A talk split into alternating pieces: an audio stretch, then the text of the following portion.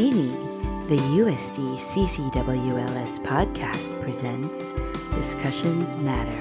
Magandang araw, ako po si Jose Moica, ang inyong host at ito ang Ustini, ang official na podcast ng USD Center for Creative Writing. Sa episode na ito, makakakwentuhan natin ng isang kinikilalang makata, novelista, musikero at visual artist. Siya ay isang tumasinong napapanood sa News and Public Affairs ng TV5 at tumutugtog para sa bandang Kapitan Kulang.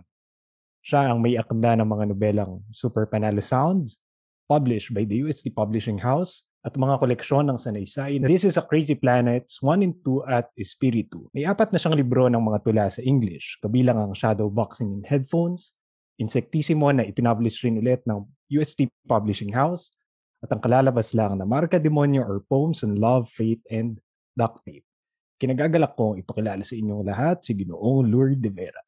Magandang gabi sa iyo, Lourdes. Sabay. Si Jun Sabayton. Yan. Oo. Side view para makita yung abs. Yan. Yeah. Uy, magandang gabi, Jose. Kumusta ka? Okay lang. Uy, salamat sa ano ha. Pumayag ka. I-edit na Alam naman namin. to, no? Oo. So, pwedeng ano, putulin. Uy, bawal Yan, yata. may nas- baka may masabi kang hindi ka aya-aya sa mga tenga ng mga tumasino. Oh, Hirap yan. So, yeah, congratulations sa uh, latest mo na libro, Marca Demonyo. So, ang chismis Oo, salamat. ay nagkaubusan daw sa sa mga online. Huh? Aga? Chismis noon. Chismis lang yata Yeah. yun. Oo.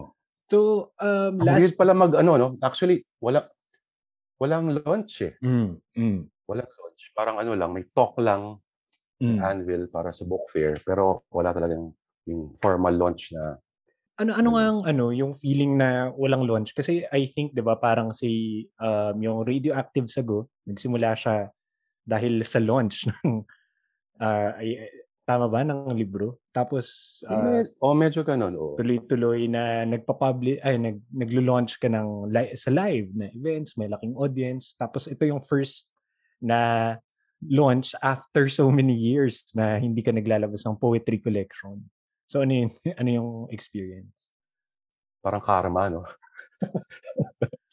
Parang masyado kang bibo. Launch ka ng launch ng mga ingrande, mga ganyan. Yun. Magdusa ka. Mahirap. uh, kasi yung launch is a way of ano rin, promoting and marketing. Mm, mm. At uh, isang paraan din na ma-meet mo yung demographics, yung readership, yung uh, mambabasa mo. All 10 of them or 20 of them. Yan. So medyo weird siya. At at back of your mind, meron kang hope na kahit papano ay siguro in a few months mag-okay na ito magkaka-launch. Wala. Nga nga. Oo. Ah, okay, yung title 'di ba um, ng libro ay Marca Demonyo. Um, which is galing dun sa well street name ng gin na paborito ng mga tito. Tapos um parang ang pinanggalingan niya 'di ba is yung painting ni Amor Solo. Tapos interesting kasi para sa akin tingnan na um, yung yung term na Marca Demonyo parang galing dun sa image ng Pe- tapos dun sa libro mo, ang dami ring ano, parang nakadagdag yung illustrations ni Paul Roca. So, interesado lang ako dun sa process. Ano ba yun? Ah, ito yung poems, tingnan mo yung to, ano yung drawing or paano yung naging proseso. Madali lang naman, uh, J- uh, Jose. Nauna actually mga tula. Ang kagandahan nito, si Paul Roca na taga Quezon, ang bilis magtrabaho. Kahit may mga ipapahabol lang ako mga dalawa, Oo. tatlong pyesa. Tapos may pinulat ako yung ibang tula na na-realize ko, yung nasa layout na kadiri pala siya, na na-drawing, na-drawing na ngayon. Pero sa- sorry Paul ah, pero gamitin lang natin sa ibang ano. Um, bilis, siguro wala pang dalawang oras, may tapos na siya. Bilis Mm. siya mag-isip, ang bilis gumawa. At ah, madali ka trabaho. At ah, ah, gets niya agad. Gets niya agad yung point. Ah, gets niya yung, although meron siyang Mm. complete autonomy para gawin kung ano yung sa tingin niya yung vision no, ng, ng pyesa, gets niya agad eh. Ah, to begin with, meron talaga siyang innate na darkness Mm. yung, yung, yung kanyang gawa.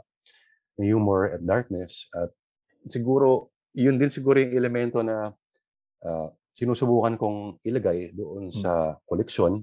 Pero yung Marka Demonyo sa isang banda ay uh, sa isang antas, uh, pinag-uusapan niya yung, of course, no, uh, yung alam nating Mm, street mm. name para sa gin. Uh, yung pinakamura, no? Uh, Mahal na rin. um, Gano'n ngayon yun eh. yun yung nasa bilo, mahal na Mas rin. mura oh. Pero mas mura pa rin yan kasi iniinom ni Yeah. Ginoong Paul Castillo na vodka, di ba? Um, Mm. sa news kasi ako nagtatrabaho at nung panahon ng tukhang at ah, yun yung mo- more or less yung milyon ng mga tula no yung mga AJK pag pumapasok ako sa newsroom or nakikita Mm. natin yung mga reports no sa eksena kunyari ng mga may nabaril na supposedly pusher or addict doon sa mga Mm. ah, mga looban laging ang montage yung bangkay Siyempre, yung basag na ulo or yung sa may tama ng katawan ay nakapixelate. Tapos, kasama doon sa mga materials na video ay nag-iinuman yung mga biktima before that. Lakad lang, Mm. umihi, nabaril. Tapos ipapakita nila, ipapakita nung edited na umi-ere na na video, galing Ah. sa inuman ang biktima. Tapos dalawang bagay lang lagi ang pinapakita, no? Ang Mm. iniinom nila kundi Red Horse ay bilog. Tapos karamihan sa kanila ay sa mga biktima ay makita mo yung mga katawan na Mm. maliban sa tadtad na ng bala ay tadtad din ng Oh. tato. At isang napansin ko, no, ah, may mga linggo na sunod-sunod na nakikita ko yung mga biktima ay may mga Mm, tato ng mm. demonyo. Japanese ba yung? So sa akin ang fascinating Yakuza. Ah, at siyempre makikita mo yung mga dahil wala naman sila mga pang mga mamahaling mga Mm, tattoo shops, no? Yung mga crude yung magkakadrawing ng demonyo. Sa mga katawan nila na butot balat na lang halos, may common pattern eh, yung mga katawan. Butot balat, tapos ah, yung balat ay kulay leather na, um, ganun. Tapos, yung tato, ang sama nung ang sama nung pagkakadrawing ng tato, no? Yung demonyo nila, mas mukhang demonyo lalo. Hindi elegante yung mga demonyo ng mga tattoo nila. Isang antas yun. Tapos itong mga hayop na mga editors pa namin, mga titrip yan. Sir Lord, kali-kali, pan- panoorin mo to. Raw files. Yung mga raw, of course, yung nakikita natin sa mga balita, ano na yun eh, syempre edited na yun. Hindi natin nakikita yung mga ano, diba? area.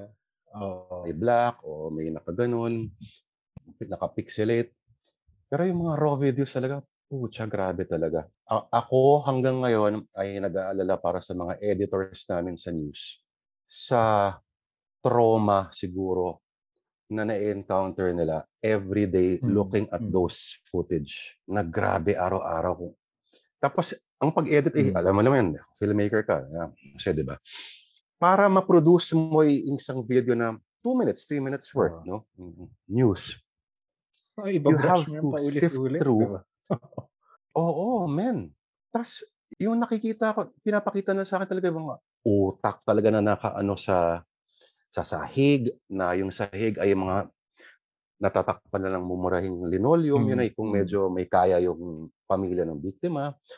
Pero kadalasan talagang wala pang sementong sahig yung mga bahay, talagang lupa lang talaga. Kumbaga lupa lang tapos yung pader nila yung mga talagang mumurahing kahoy lang na, Mm, na-pick up sa mga reta-retaso. Ganun. Um, yun. Tapos, tato ng demonyo, iniinom na gin. So, dalawa lang, either Ah. Red Horse or gin ang iniinom nila. I'm sure, kung Red Horse yun, dahil beer, medyo mas mahal ng konti, medyo may kita Mm. sila ng konti nun. Yun, yung medyo, kumbaga, nakaluwag-luwag.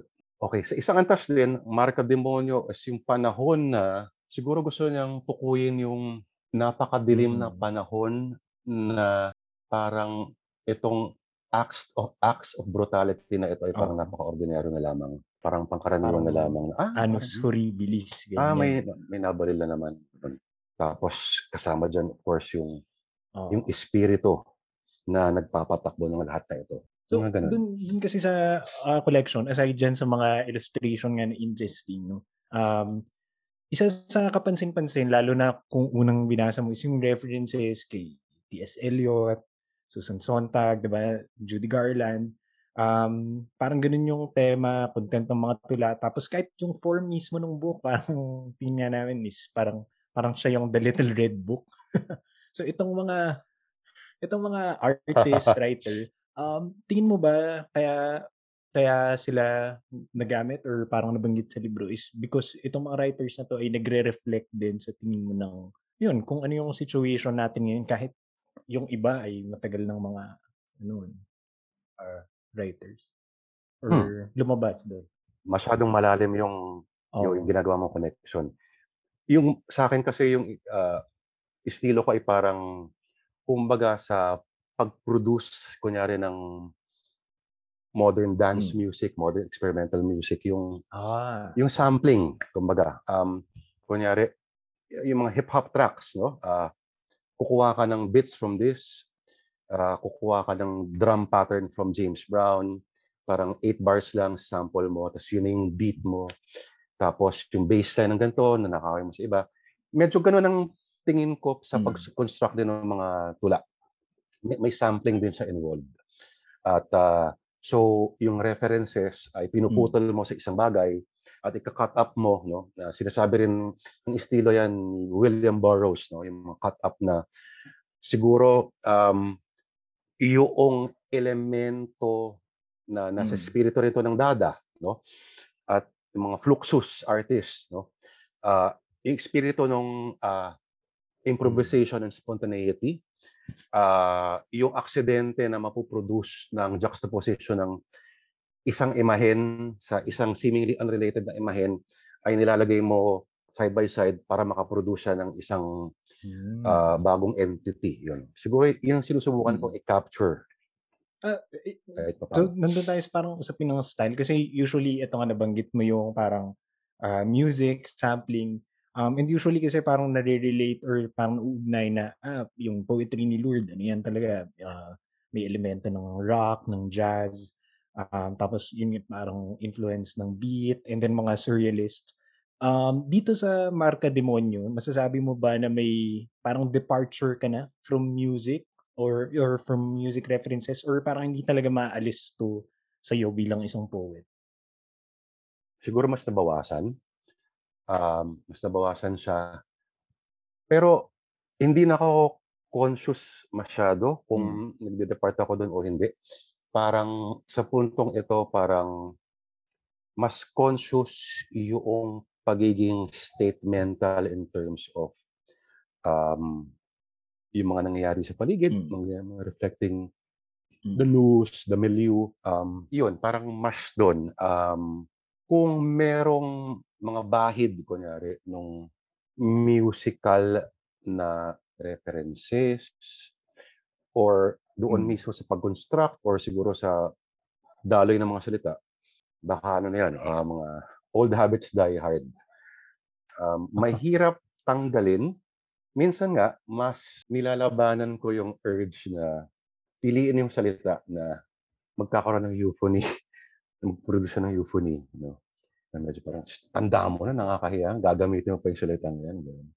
Pero may ganun talaga eh. Um, ang hirap tanggalin. No? So, mas gusto ko ngayon parang mas direct. Eh, ano nga eh, kanina. Mas statemental oh. siya. Kasi, kung ang subject hmm. matter mo, di ba, yung, yung turo ng, ng uh, aming mentor na si Dr. Opi de Malantan, push and pull yung tension.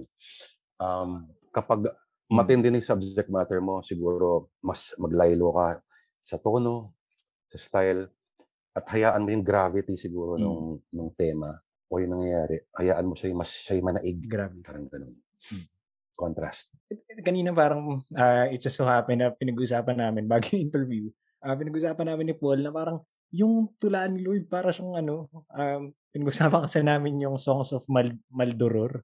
So, na ni Lotro Montas parang grabe yung yung images ni ni Lord kasi parang kung paano mo i-describe yung yung book na yun na parang gothic, disturbing, medyo cynical, tapos grotesque, may decay, parang pasok din siya dun sa description ng uh, libro mo. But uh, ang sarap kasi dun sa pagbabasa ng mga tula is um, parang accessible yung tema, yung themes or yung situation or siguro dramatic situation ng mga tula na or na pinatutungkulan ng mga tula mo. So, conscious ka ba dun sa process na ah, gusto ko maging accessible itong collection na to sa mas malawak na or sa mas maraming readers or yun nga parang as you said medyo nagbabago na ng konti yung habits, yung style somehow. Siguro produkto siya nung ano, um, yung di- distansya kasi nung huli ko before this,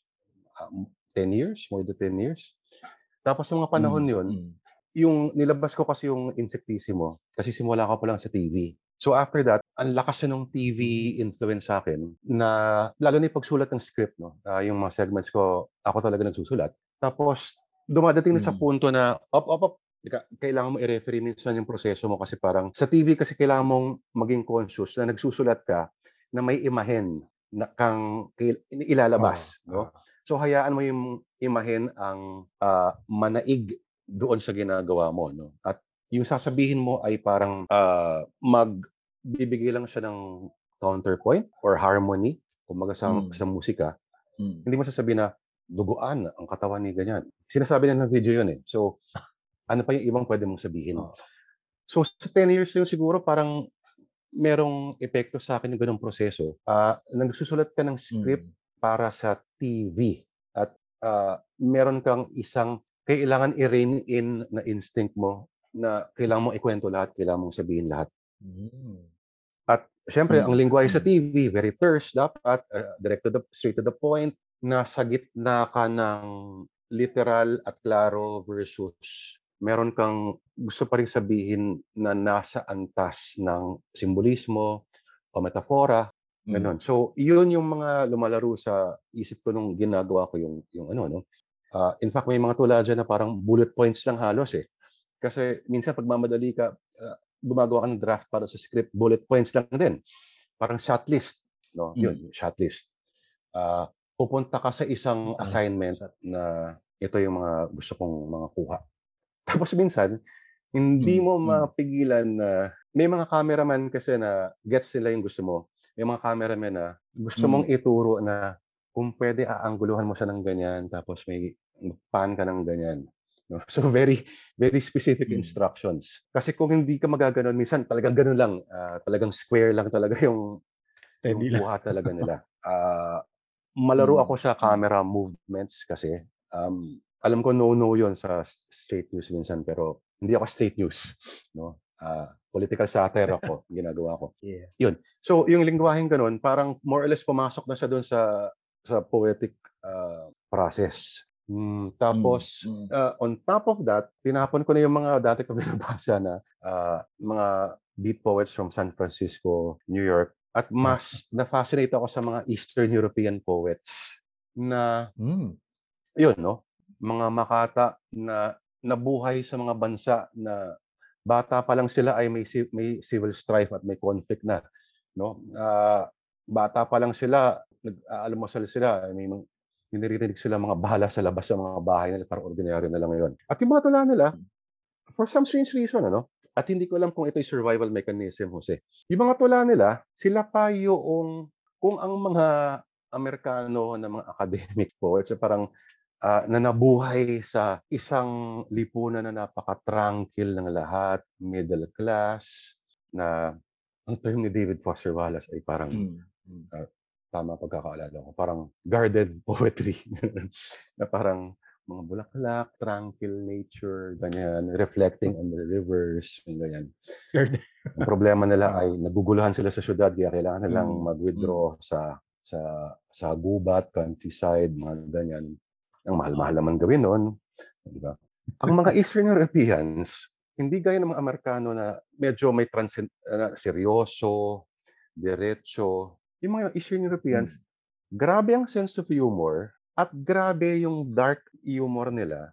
Yung comic, yung comic uh, element nila, napakadilim. At sila pa yung, of course, no, alam natin na seryoso yung sinasabi ng seryoso yung tema nila. Pero yung mga tula nila, maiigsi lang, maigsi lang at sila pa yung mas surreal at sila pa yung mas slanted yung sinasabi tungkol sa violence, tungkol sa sa magulong nangyayari sa mundo nila. no? At siguro baka survival mechanism 'yun Mm. na at dahil sa estilong 'yun, yu mas mas dark tuloy yung sinasabi nila. Oo. Pero, ah, sil yun nga, eh, parang baka yun sa kanila pero now that you mentioned it kasi, um, I was about to say na parang since you started, sabi mo kasi itong libro na 'to is your most political, um, book perhaps. Pero siguro, um, napansin ko na ever since naman parang whether you're writing essays or kahit kanta, kahit yung commentary mo sa TV, hindi nawawala yung humor. So, um, ewan ko kung sa kanila feeling mo ano yun, baka survival instinct. Sa'yo, bakit hindi nawawala yung humor? Kasi nga parang, um, since yun nung sin simula ka naming mabasa parang may nandun na yung elemento ng humor. Siguro andun na 'yun, um, meron kasing hindi actually, ah, hindi sinasadya siguro parang for the longest time parang may tulay may may may pader pa rin yung yung ginagawa ko, sinusulat ko sa tula versus yung Mm. 'pag sa radioactive sa Go Project dati, iba 'yun, 'no? Um, pero ngayon siguro dahil Mm. 10 years parang tumulay siya, ah, nagka-crack yung pader na 'yun that's nag nag-seep in siya. Mm. Siguro, isang ano rin 'yun ano, Hmm. puwede mong sabihin na fault ko rin 'yun, na bakit mo nilagyan ng pader, 'di ba? At bakit mo kinompartmentalize yung dalawang bagay na 'yun? Siguro, feeling ko baka kulang pa yung skills ko na ma-translate yung kung ano yung mas natural 'pag nagsusulat ako ng prosa para sa mas malaking audience versus yung Mm. ginagawa ko na tula na ako lang siguro ay iniisip ko na primary audience, gano'n. Ito nakakatawa kasi parang dun sa sa title mo 'no, parang, um, tungkol sa love, faith, and duct tape. Tas parang tingin namin, uy, very Tomasino. Kasi parang faith, hope, love. Pero ano bang, um, mahahalata nga yung kasi yung theme ng ng violence in the current situation. So parang gaano ka-deliberate yung yung title and, um, yun yung Oo nga, eh. irony na Actually content nung, hindi ah, ko tul nung hindi collection. talaga yun yung yung urig na title na gusto ko, eh. Actually, yung una ko naisip nakalimutan ko na. Pero kasi nung parang nilakihan ko na yung font dun sa title page, may may gano'n kasi akong, ah, method kasi minsan para para mabuyo ka na mabuo yung collection. Isipin mo na, ah, malapit na siyang maging libro. So, gagawa ka ng title page kunyari, tas lalakihan mo yung font. Oo. Minsan may isang buong araw pag-iisipan mo na, ano magandang font para dito? Yun, um, ah, maganda pala siya tingnan sa page, gano'n. cover, So, mas katsipan yung paliwanag dun. Hindi Parang nakalibre. mas maganda siya tingnan, mas may mas may shock element kunyari, tas may impact, mga ganyan. Pero yung mga title na Hmm. yan, yan yung hindi matatanggap sigurado ako sa ano, sa mga UST publishing house. Siguro Tapos nga pala, okay, a note about yung sa size. Actually, ang nag-suggest yan ay si Attorney Andrea Passion? Yung siya yung publisher ng mm, Anvil nung nung ah, siya, siya yung nag-publish yan. At siya nag-suggest na bakit hindi natin gawin na parang prayer book? So may, kinaki, may pinakita siya na parang maliit na prayer book. Parang ganito. So inisip ko, mas loko-loko pa pala Oo. tong publisher ko. si Andrea na isang fictionist. No? So siya na, siya yung nag-suggest. No? Tapos nung una ini baka masira yung mga ano. Tapos pangalawang concern, baka masira yung flow kasi sinulat mo siya, may in- in-imagine kang itsura sa pahina. Mm. Pangalawa, ang liit ng font. Oo nga, Baka hindi mabasa ng mga matatanda. may mga naapektuhan ba? Inisip ko naman, wala namang matandang, konti lang naman yata matandang nagbabasa sa akin. Yun. Ayan. So, okay. So, bago pa mag-pandemic, ina-assume namin na yun nga, marami ka nang ginagawa. But, um, nitong panahon ng pandemic na, uh, especially yung mga listeners natin na, ano, nagfa-follow din sa'yo, parang mapapansin yung um, level ng artistic output mo ngayon, yung Kapitan Kulam, nag, nag-release ng EP na may four tracks, di ba? Tapos, meron kang bagong Instagram account. Yeah. Ah, si, so, kwento mo naman yan sa amin, yung parang um, itong, ano ba, pag-venture into or pagbabalik sa, ano, sa drawing. Oo. Tam- Tama yung word na ginamit mo, pagbabalik. Alam mo ba yung unang-una kong libro Mm. na nilabas para sa Anvil in 1998? Ako, ang cover noon ay drawings ko. na nakita lang nung Mm. aming ah, layout artist. Oh, meron ako maliit Oh. na note na parang sketchpad kasi noon na nung nasa dyaryo pa ako, Mm. pag nabobore ako sa mga press con, mga ganyan, nag-drawing drawing, nagdududa lang ako ganyan. So, pero, hiniram niya, tapos in-scan niya tapos nilayout niya sa Twitter parang puchang ano parang galing-galing ko ah. Yun. So, yun. Um, after that, dahil nagbanda, uh, siniryo, um, naging full-time na yung banda, Mm. mm, nawala na akong time. At ah, matagal ko siyang binilikan. Actually, last year lang ulit yung pagdodrawing. Pero kasi bata pa lang ako nagdodrawing talaga Mm. ako. Yun talaga yung unang-una kong ginagawa sa buhay ko, pagdodrawing. Ah, hindi pagtugtog ng gitara, hindi pagbabanda, hindi pagsusulat, kundi Mm. pagdodrawing talaga. Yun ang kung pitpitan ng itlog no sa lahat ng pinagkakaabalahan ko ngayon, banda, sulat, ah, Ah. et cetera, et cetera. Ang pinaka-natural sa akin yung pagdrawing. Ah, Mm. nawala lang siya eh. Ah, parang tinake for granted mo kasi parang kasi ang dali-dali lang dumating para sa'yo. Hindi ko sinasabing mahusay ako ah. Mm. No. Marunong lang kumbaga si Jun Sabayton hindi siya hindi siya gwapo, may itsura lang. So sa pagdrawing andun lang ako sa antas na may itsura lang. Yan. Pero hindi ako marunong, hindi ako magaling mag-drawing ng human anatomy. Pag pinag-drawing mo ako ng kunyari, pag i-drawing mo si Chuck Berry. Pascual, ganyan. Hindi ko makukuha si Chuck Berry Pascual. Iba ilalabas doon. Pero yung attempts mo sa pag-capture ng like to si Chuck Berry Pascual na iba yung lumabas, yun yung happy accident na Mm. lalabas sa ganun. Mm. Doon ako nabubuhay bilang nagdo-drawing. Pero ah, nagsimula lang kasi yan na bumalik kasi nung namatay si Airmats, no? Mag one year na. Fact. Nung panahon na yon, di kami pumapasok sa newsroom. na, halos wala kaming ginagawa sa news kasi na-strip down yung mga newscast. Although bumalik naman kami noong October last year. Parang ah, isang paraan siya sa pag-deal with loss, with grief. No? Abang nagbo-monitor ng balita, kumuha lang ako ng pad, tapos wala lang. Doodle-doodle lang, tapos okay, one doodle led to another. Tapos, mm, Mm. Hindi nga parang ang lalaki ninyo eh. Kailan ka pa nag-venture into g- ganyang ano, scale? oo nga eh. Si- Actually, sumubok lang. Nakakita lang, ako- 6 by 4 ba yan? 6 feet, 7 feet, mga ganyan. Nakakita lang ako sa art bar nang nakasale na isang malaking rolyo ng Ah. papel. Yun. So sabi ko, bilhin ko kaya to. Kasi ang idea lang, bibili ko malaki para hindi na ako bumili ng mga shift na maliliit. So puputol-putulin ko lang. Tapos Ah. kinumpute ko parang makatipid ako nito. May isang araw na puta lasing na lasing ako. Nag-trip lang ako. Sige nga, putol ako na malaki. Tapos iba rin pala. Iba rin yung dating nung yung malaking scale. Kasi pas, basta nararamdaman mo yung drawing, mas buhay siya. Yeah. Oh. Ah, magastos lang sa tinta. oh, ano ba? Anong lang medium yung ginagamit mo? Ah, ink talaga ako nagsimula. Pero later Oh. on, ah, since hindi naman ganun kamahal yung mga brush tsaka yung acrylic paint, nang, kinapalan ko mukha ko, no? Tsaka total, hobbyist lang naman ako eh, no? Mm. Hindi naman to exhibit sa mga most space, no? Or mga, mga, mga, mga Pero nagkaroon ka na, nag-exhibit ka recently, di ba? Oo. At hindi lang yun. Kaka-exhibit ulit ako. Mga susunod. Mga group lang naman. Mga group lang naman. No, ah August to meron. Tapos sa November meron din. At ah, ewan ko. Kasi mga, mga group shows, sa mga artists din, mga artist sa kaibigan ko, kinuha ako. So, malamang sa malamang hindi ako kinuha para sa skill, pero kundi sa pagkakaibigan lang. They're good friends. Yun. So, trip lang talaga siya. Tapos, Mm. since ang hirap magbanda ngayon eh. So isang paraan siya at ah, medyo party, baduy sabihin ano, pero ah, para sa akin isa siyang me- meditative process. Ah, Mm. may focus at the same time may nadidi-focus ka sa isang bagay, sa ilang bagay na hindi mo kanais hindi ka ina, kanais-nais isipin. Alright.